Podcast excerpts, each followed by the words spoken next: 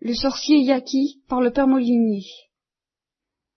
Récollection prêchée à Art-sur-Meurthe les 17 et 18 mars 1973. Première instruction. Évidemment, je voudrais vous parler de la prière. Et je voudrais vous parler de la charité fraternelle. Et je voudrais vous parler de la foi. C'est très concret. Je voudrais vous montrer comment ces choses peuvent s'articuler les unes aux autres. Voilà. Je voudrais être très violent et je voudrais être très doux.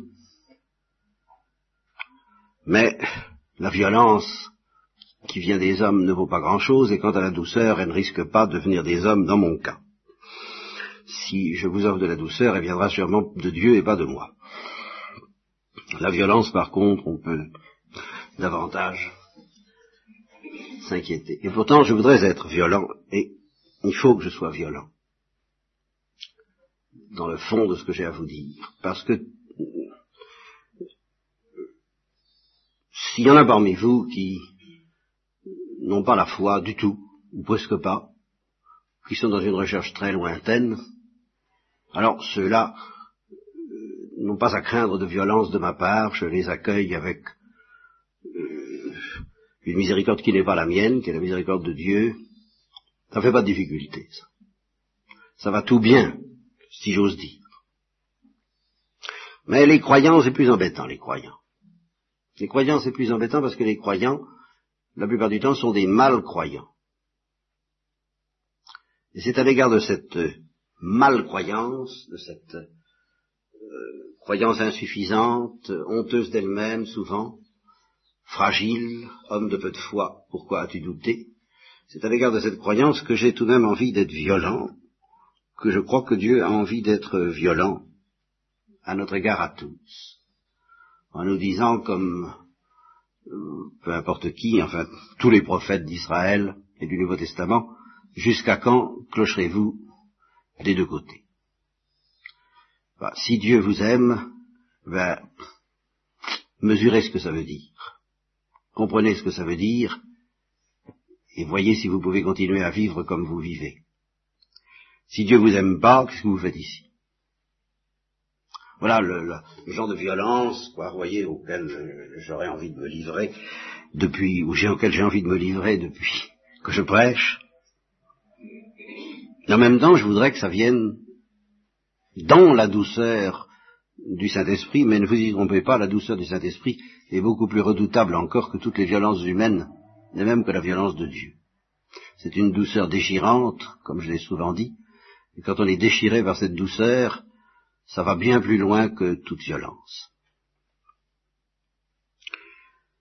Reste que nous sommes des malcroyants. Et je voudrais partir de là. Parce que je ne prétends pas que tous les marxistes, par exemple, soient de bons marxistes. Mais enfin, il y en a quelques-uns. Et ce qui est assez frappant, c'est que ceux-là, on les respecte, on les admire, on les envie, on les honore. Je suis pas sûr qu'on respecte, qu'on admire, qu'on envie et qu'on honore les croyants qui essaient d'être vraiment croyants en terre chrétienne. J'ai l'impression qu'on lorgne plutôt du côté de ceux qui mettent de l'eau dans leur vin sous prétexte de charité. Alors c'est là où ça va pas du tout. Hein. La charité ne consiste pas à mettre de l'eau dans le vin des noces de Cana. Si Jésus a changé le vin en l'eau en vin, ça n'est pas pour que nous on change le vin en eau, hein, ou qu'on le délave. La dernière fois, j'ai parlé de l'apostasie du monde moderne. J'ai dit, nous sommes dans une situation qui n'avait jamais existé sur toute la Terre avant l'époque que nous vivons, que nous vivons depuis 400 ans environ. Je rappelle très brièvement ce que j'ai dit à ce moment-là. Euh, il y a eu trois époques dans l'histoire de la vie de l'Église. Il y a eu l'époque que j'appelle en gros l'époque des catacombes, l'époque où les chrétiens n'avaient pas de droit de cité officielle, n'étaient pas reconnus comme chrétiens, plus ou moins persécutés. Ça a duré jusqu'à la paix de Constantin en 313 il y a eu l'époque où le christianisme a été accepté comme la lumière de la civilisation occidentale depuis 313 jusqu'au temps moderne. Bon, cette époque vaut ce qu'elle vaut, je ne suis pas un, nostalgique du Moyen Âge, je serais plutôt un nostalgique des catacombes. Ah, attends, tant qu'à faire. Hein bon, mais encore, encore une violence. Mais euh, ce qui importe, c'est que vers la fin du Moyen Âge, il s'est produit quelque chose de tout à fait nouveau qui n'avait jamais existé jusqu'à présent dans toute l'histoire du monde. Le christianisme est un événement neuf, l'arrivée du Christ dans le monde est un événement neuf qui a bouleversé l'histoire du monde et qui a bouleversé l'histoire du monde d'autant plus profondément que ça n'a pas été fracassant, comme tous les grands bouleversements commencent pianissimo. La vie, ça commence pianissimo. C'est pour ça que c'est quand elle commence pianissimo qu'elle est le plus facile à éteindre et qu'on a envie de se dire au fond c'est pas si grave. Hein.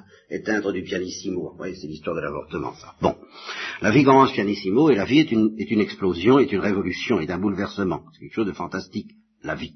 Bon, eh bien, euh, l'arrivée du Verbe dans le monde, l'arrivée de Dieu dans le monde a commencé pianissimo. Elle a commencé pianissimo déjà la nuit de Noël, où bah, on n'a pas beaucoup parlé du Christ à ce moment-là. Il s'est caché pendant 30 ans. Et euh, sa mort n'a pas eu grand retentissement au début. Historiquement parlant, ça n'a pas fait beaucoup de bruit dans le monde romain. Et pourtant, le monde romain était déjà mordu par le ferment chrétien et destiné à être entièrement avalé par le ferment chrétien. C'est quand même quelque chose de fantastique. Cette explosion a eu lieu, elle a complètement dominé la civilisation occidentale, et je dis qu'à partir de la fin du Moyen Âge, alors il s'est produit quelque chose d'aussi important, mais dans le genre négatif, que ce qui s'est produit de positif au moment de l'arrivée du Christ, c'est-à-dire que, je répète ce que je disais la dernière fois, euh, le, prince des ténèbres qui régnait sur ce monde, ayant découvert qu'il existait un virus chrétien, a immédiatement commandé aux savants de tous les laboratoires infernaux de la fabrication d'un anticorps, la fabrication d'un vaccin. Et ça a pris à peu près 16 siècles pour fabriquer le vaccin. Le vaccin anti-chrétien. Et alors, à partir de, du XVIe siècle à peu près, le vaccin s'est répandu chez les intellectuels d'abord, puis chez le reste du monde ensuite. Et nous vivons maintenant dans une civilisation vaccinée. C'est ça qui est neuf, qu'il faut bien que vous vous rendiez compte. Nous ne sommes pas des païens. Nous sommes pires que des païens. Tout au moins, la culture dont nous sommes tributaires, le monde dont nous sommes tributaires, la civilisation technologique et, dionysiaque à la fois dont nous sommes tributaires, euh, ce n'est pas une civilisation païenne, c'est une civilisation que j'appellerais christiano-résistante. C'est pour nous ça? Hein? Christiano-résistante, ça veut dire des choses assez assez terribles.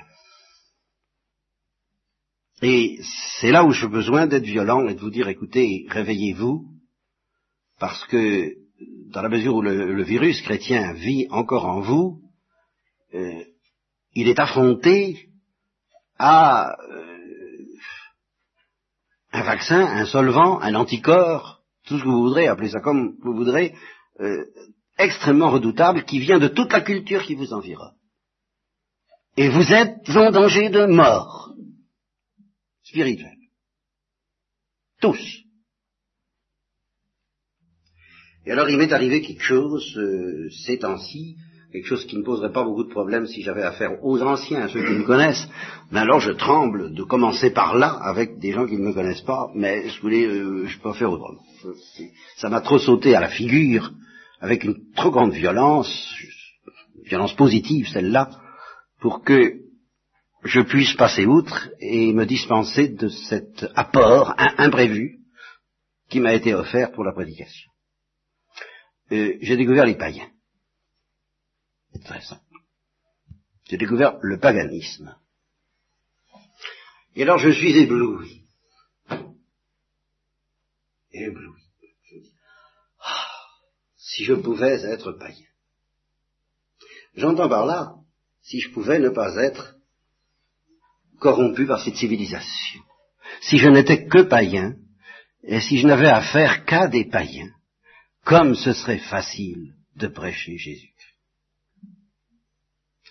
Alors, cette nausée de la civilisation actuelle, conjointe à la découverte d'un certain paganisme, fait que je me jette à l'eau et j'ai décidé que j'allais essayer de vous présenter le christianisme à partir du paganisme. Autrement dit, nous allons faire table rase complètement de toute notre mentalité occidentale, euh, civilisée, tout ce que vous voudrez, avec tous les risques que cette opération comporte. Comment est-ce qu'on va faire? Vous inquiétez pas, je ne vais pas aller chercher des choses très calées, mais enfin, j'ai tout de même là un livre hein, qui, qui, a été pour moi l'occasion de ce choc, de la découverte de ce que c'était que des païens, et comme ils avaient de la chance. Voilà, c'est un livre que je ne vous recommande pas. je m'empresse de le dire. Je le recommanderai à certains, individuellement. Mais collectivement, je ne le recommande pas. Je n'en donne donc ni l'auteur ni l'éditeur. J'en donne le titre, ça s'appelle Voir, et euh, le sous-titre Les enseignements d'un sorcier yaqui. Qu'est-ce que c'est que les yaquis Ce sont des Indiens euh, qui ont été plus ou moins persécutés par les Mexicains, qui vivent au Nouveau-Mexique en partie, alors, enfin du côté de la frontière entre le Mexique et le Nouveau-Mexique et l'Arizona, tout ça, par là, qui aiment bien les Américains, mais pas les Mexicains, et qui sont des païens. Alors ces païens, premier point, je ne vais pas vous en dire grand-chose ce soir, puisque nous arrivons déjà un peu vers la fin de l'instruction, mais enfin on va commencer un peu. Ces païens ont reçu quand même une certaine teinture de prédication chrétienne, donc de culture chrétienne. Mais qu'est-ce qu'ils ont fait? Ben ils ont fait ce qu'on dit toujours que font les païens, la plupart des païens. Ils ont fait un amalgame entre leur paganisme et puis le christianisme, dans lequel, manifestement, la mentalité païenne prédomine presque totalement, à 95%. Alors il y a un petit peu de ces saupoudrés de Notre-Dame de la, je sais pas quoi, enfin de quelques petites euh, superstitions chrétiennes supplémentaires, voyez, qui viennent s'ajouter à leurs croyances païennes. Ils ont saupoudré, donc, de christianisme une mentalité foncièrement païenne et qui est restée païenne. Bien. Alors, c'est là que je vous attends en même temps que vous, vous m'attendez. Vous me direz, ben, qu'est-ce que nous avons à apprendre de ces gens-là? Je me demande un peu. Hein le, le, christianisme, le, pseudo-christianisme qu'ils peuvent connaître ne doit pas valoir grand-chose, puisque de votre propre aveu, ça a été digéré par leur paganisme. Oui? Seulement nous, qu'est-ce que nous faisons? Et de plus en plus, nous nous assimilons quelques lueurs de christianisme qui restent éparses parmi nous, dans la mentalité de l'Occident depuis le XVIe siècle, cette mentalité qui n'est pas une mentalité païenne, mais une mentalité d'apostasie et christiano-résistante. C'est bien pire. Vous comprenez? Nous badigeonnons comme eux notre mentalité d'un peu de christianisme dans un amalgame dans lequel la mentalité rationalisto, cartésiano euh, et surtout apostatico, statique, euh, domine complètement. Le scepticisme rationaliste, le scepticisme qu'on a appelé celui des philosophes du XVIIIe, mais qui a commencé au XVIe avec l'humanisme de la Renaissance, euh, domine notre psychologie. Et dans cette, dans ce, cette mentalité, je vous répète, bien plus, bien plus dangereuse pour la foi que le paganisme, bien plus incompatible avec la foi que le nous intégrons des éléments chrétiens. C'est bien plus grave que ce qu'ils font. Alors j'aime encore mieux avoir affaire à ces gens-là, qui alors, manifestement, n'ont aucun soupçon sérieux de ce qu'est la foi chrétienne, et puis, essayer à partir de là de découvrir ce qu'ils ont compris, car certains d'entre eux ont compris énormément de choses que nous n'avons pas compris, que les chrétiens ne comprennent guère, et puis ce qu'ils n'ont pas compris. Mais pour vous parler de ce qu'ils n'ont pas compris, il faudrait d'abord que vous ayez compris ce qu'ils ont compris. Et j'ai bien peur que la civilisation actuelle, justement, conspire de toutes ses forces pour que nous ne le comprenions jamais. Par exemple, eh bien, ils ont ils savent pas ce que c'est que la prière, par exemple. Ils savent pas ce que c'est que la prière. Vous voyez, je suis, je suis honnête, je vais tout de suite. Hein. Euh, est-ce que ça veut dire qu'ils ne prient pas? Mais si, ils prient. Mais ils ne savent pas ce que c'est. Ils ne savent pas ce que ça veut dire. Parce que pour nous, la prière, c'est un dialogue d'amour entre la créature et Dieu. Bon, eh bien, cette, lumière-là, cette notion-là, cette intuition d'un dialogue d'amour entre la créature et Dieu, ils n'en ont pas la connaissance claire, ils n'en ont pas ni l'intuition, ni la révélation explicite. Bon, par conséquent, tel que vous, vous employez peut-être ce terme, prier, ils prient pas. Mais qu'est-ce que ça veut dire prier pour vous? Est-ce que vous savez ce que ça veut dire prier vous mieux qu'eux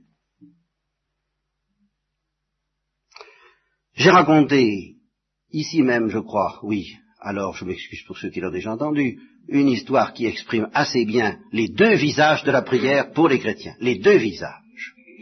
Il s'agit d'une assemblée de chanoines qui récite l'office à Notre-Dame. Et alors c'est du macaroni, j'ai entendu ça une fois, effectivement, euh, faut, avoir fait cette, faut avoir fait cette expérience. Enfin, je ne prétends pas que ce que nous disons chez les dominicains soit beaucoup plus intelligible, alors j'en sais rien, mais enfin tout de même, c'était en latin et ça donnait quelque chose comme... Bon, enfin, il récitait des prières. Bon, lorsque éclate un orage dangereux, violent, ou une espèce de début de tremblement de terre, les vitres sautent, ou un bombardement, enfin je ne sais pas, il n'emmène pas large, et à un moment, alors, le président de, du cœur, frappe sur sa stalle et dit, mes frères, mes frères, ah, ah, ou messieurs, arrêtons-nous et mettons-nous à prier. N'est-ce pas? Euh, Pour. eh bien, je, je, pense que pour vous, la prière a ces deux visages. Tantôt, ça veut dire réciter une prière, et ça peut aller jusqu'à marmonner, euh, comme dit le Christ, ne rabâchez pas comme, euh, comme les païens qui rabâchent. effectivement, les païens ne se privent pas, les yakis non plus ne se privent pas de rabâcher des formules. Hein, bon, c'est un visage de la prière. Et puis l'autre, bien c'est au moment où Pierre s'écroule parce qu'il sent qu'il ne va plus marcher longtemps sur les eaux. Euh, au secours Pitié Je vais mourir J'ai peur J'ai mal Alors c'est l'autre visage de la prière qui, quelquefois, est même inexprimable et inexprimé. Une espèce de cri qui sort de nos entrailles parce que on n'emmène plus large. Voilà. Eh bien, vous devez soupçonner que ces deux visages de la prière, ça se ressemble absolument pas. où est l'unité Qu'est-ce qui fait l'unité entre rabâcher des prières et pousser un cri de détresse? Euh, Notez en passant que même ce cri de détresse, il peut arriver j'ai aussi raconté cette histoire et je me re-excuse auprès de ceux qui la connaissent par cœur, que même ce cri, on ne puisse plus le proférer. Ça ne peut plus sortir.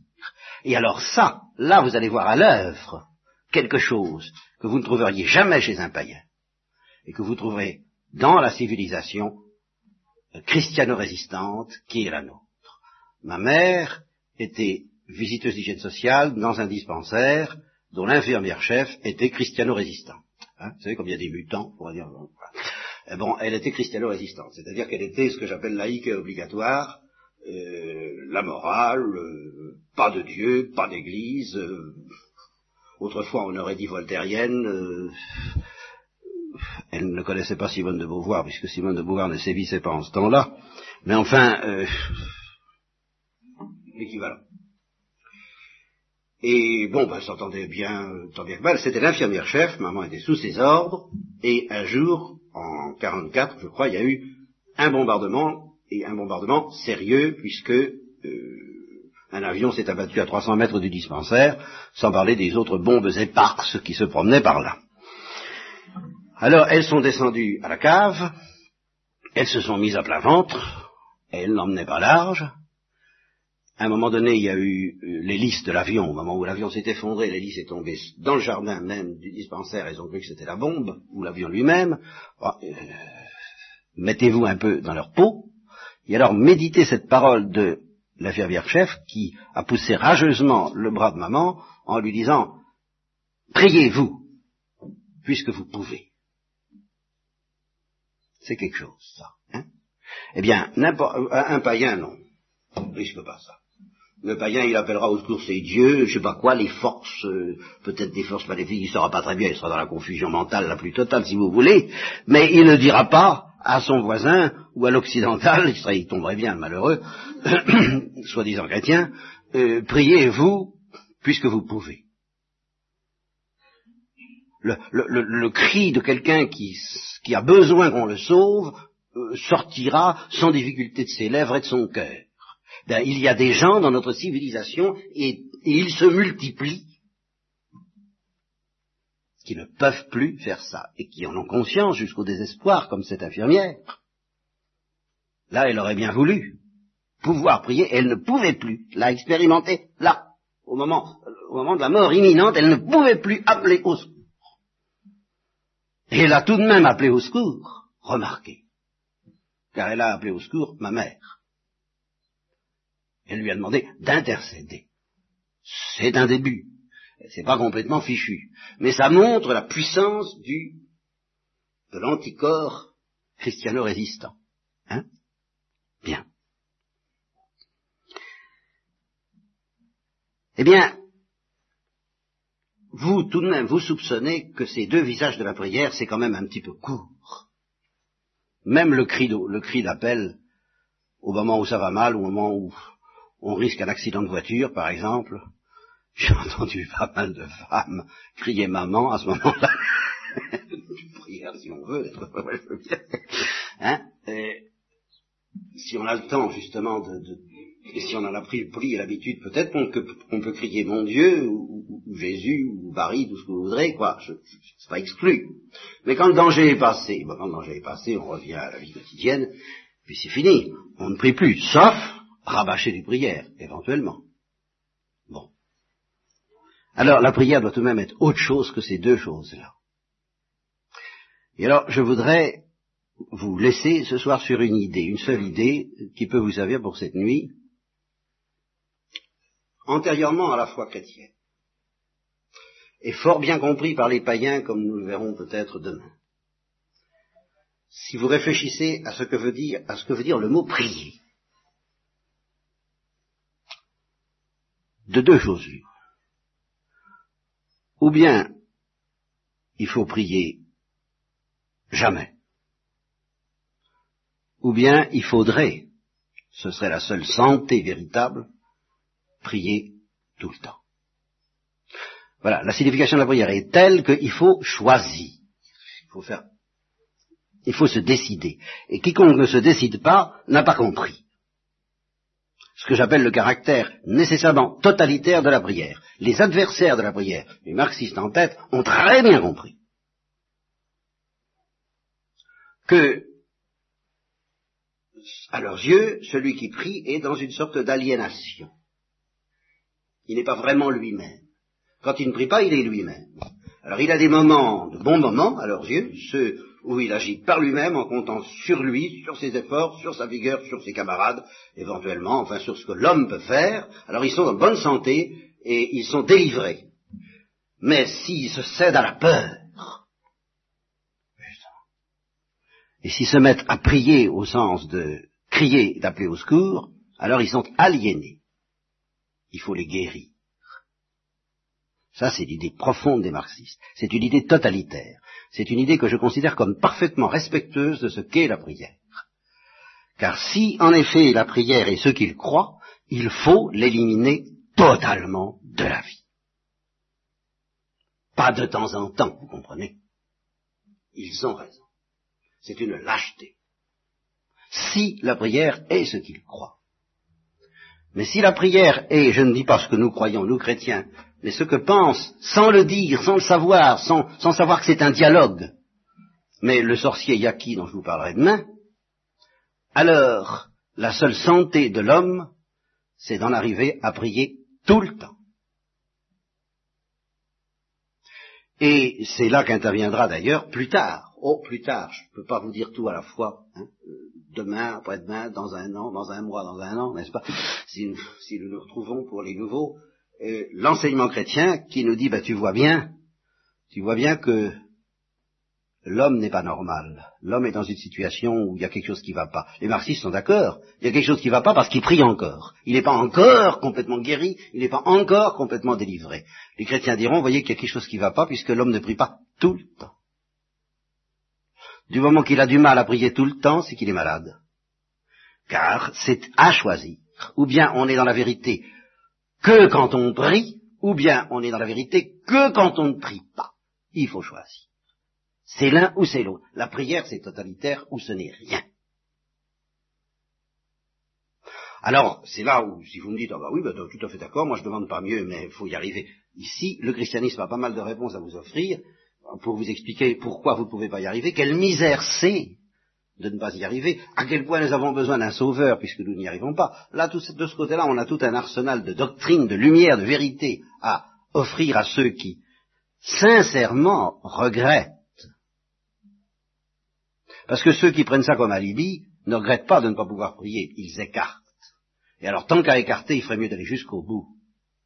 Euh, il ferait mieux, il ferait mieux, point de vue logique, hein, je ne dis pas au point de vue du salut de leur âme, mais enfin, au point de vue strictement rigueur de leur attitude, ce serait une attitude plus sérieuse, plus rigoureuse, que de dire euh, non, l'homme n'est pas fait pour prier, et zut Puisque j'y arrive pas, puisque c'est... Puisque non, je, non. C'est pas dans cette attitude-là que je vais m'épanouir, c'est pas dans cette attitude-là que je trouverai le bonheur, le véritable affirmation de moi-même. Euh, non. C'est une aliénation. Alors, ou bien on dit ça, ou bien, alors je crois que si on essaie de prier de temps en temps, et qu'on s'aperçoit qu'en effet c'est dur, que ça ne vient pas facilement, il faudrait se dire, ben je suis malade je suis gravement malade, et on comprendra un peu ce que veut dire le Sauveur quand il dit ce sont les, sont les pas les bien portants qui ont besoin du médecin, et ce sont les malades. Vous êtes malade d'abord parce que vous n'êtes pas capable de prier tout le temps. Et celui qui n'est pas capable de prier tout le temps, eh bien c'est qu'il n'est pas capable de prier du tout en fin de compte. Car si nous pouvions faire une seule prière qui soit digne de ce nom, nous ne pourrions plus nous arrêter. Ah, vous me direz, tout de même, on serait distrait. Euh, imaginez, euh, moi je ne sais pas, euh, la roulette du dentiste, un courant de 220 volts, enfin je sais pas quoi, ça doit quand même un peu distraire de la prière. Mais ça distrait de la prière exactement comme si on fait du bruit pendant que vous écoutez un morceau de musique, évidemment ça vous distrait, mais, mais, mais le morceau de musique est là qui continue à vous attirer, vous voudriez bien l'entendre, c'est ça que j'appelle prier tout le temps. C'est que le morceau de musique, il est toujours là quand même. Il ne vous lâche pas. Vous, vous, il y a un vacarme assourdissant, on fait du bruit dans la rue, on fait du bruit partout. Il n'y a pas moyen d'être tranquille pour écouter, comme dit Marcel Proust, sonner les, cloches des couvents dans le silence du soir, mais euh, et, pour entendre la voix de Dieu dans, le silence de, l'oraison. Il n'y a pas moyen d'être tranquille, non seulement à cause des bruits du dehors, mais bien pire, bien pire encore à cause des bruits du dedans. Naturellement, il n'y a pas moyen d'être tranquille, mais qu'est-ce que fait quelqu'un qui n'a pas moyen d'être tranquille? Vous avez qu'à me voir, moi, quand on parle pendant que je parle, si je, ne supporte pas je suis dans tous mes états, ça va pas, je suis, malheureux, je, bon, eh bien, le, jour où le fait d'être constamment dérangé de la prière par nous-mêmes, par nos passions, par nos émotions, par notre imagination, par notre bêtise, par tout ce que vous voudrez, le jour où ça nous sera une croix perpétuelle, eh nous prierons tout le temps, même sans nous en apercevoir. Mais c'est ça qu'il faut demander. Demandez et vous recevrez, c'est ça qu'il faut demander cette nuit en particulier. Je maintiens que la solution à tous les problèmes de la vie, c'est la prière, mais justement, c'est la prière à une condition, c'est que justement, on ne lui demande pas d'abord d'être la solution aux problèmes de la vie, mais d'être, au contraire, euh, ce pourquoi il faut vivre. On ne prie pas pour vivre on vit pour prier, c'est comme pour manger. On ne mange pas pour vivre, plutôt on ne vit pas pour manger, mais pour manger. vous connaissez le... Bien, eh bien, il faut vivre pour prier, non pas prier pour vivre. pas prier pour être sauvé. Et si on prie pas pour être sauvé, mais pour prier, parce qu'on pressent que c'est ça qui, fait la saveur de la vie, et qu'en dehors de ça, la vie n'a pas, de sel, ou alors si elle a du sel, c'est un sel maléfique, elle est pleine d'un sel plein de fièvre, de fantômes, comme ceux contre lesquels lutte le sorcier Yaki, dont nous reparlerons peut-être. Mais si vous comprenez que sans la prière, vita est quasi mortis imago, comme disait M. Jourdain, professeur de M. Jourdain, la vie est une image de la mort, alors vous entrevoyez la grande misère de l'homme, et vous pouvez entendre cette parole du Christ que j'ai entendue, oh, je vais vous le dire quand je l'ai entendue, dix ans après ma propre conversion, et entré dans la vie religieuse. C'est-à-dire j'étais dans la vie religieuse depuis dix ans, je récitais l'office consciencieusement, cette fois le jour j'étais loué, euh, tout, j'assistais à la messe, je communiais, je faisais oraison, quelquefois deux heures par jour, bien, et puis euh, il m'est arrivé des quelques petites choses, comme il disait dans le midi, vers 1953, donc dix ans après, euh, et le Christ m'a fait comprendre, tu n'as encore rien demandé en mon nom. Eh bien j'ai compris qu'en effet, je ne savais pas ce que ça voulait dire demandez quelque chose à Jésus-Christ. Alors demandez-lui de comprendre que vous ne le savez pas, et de le comprendre de cette manière efficace qui fait qu'on commence tout de même. J'attends beaucoup de cette nuit pour pouvoir vous dire autre chose demain matin.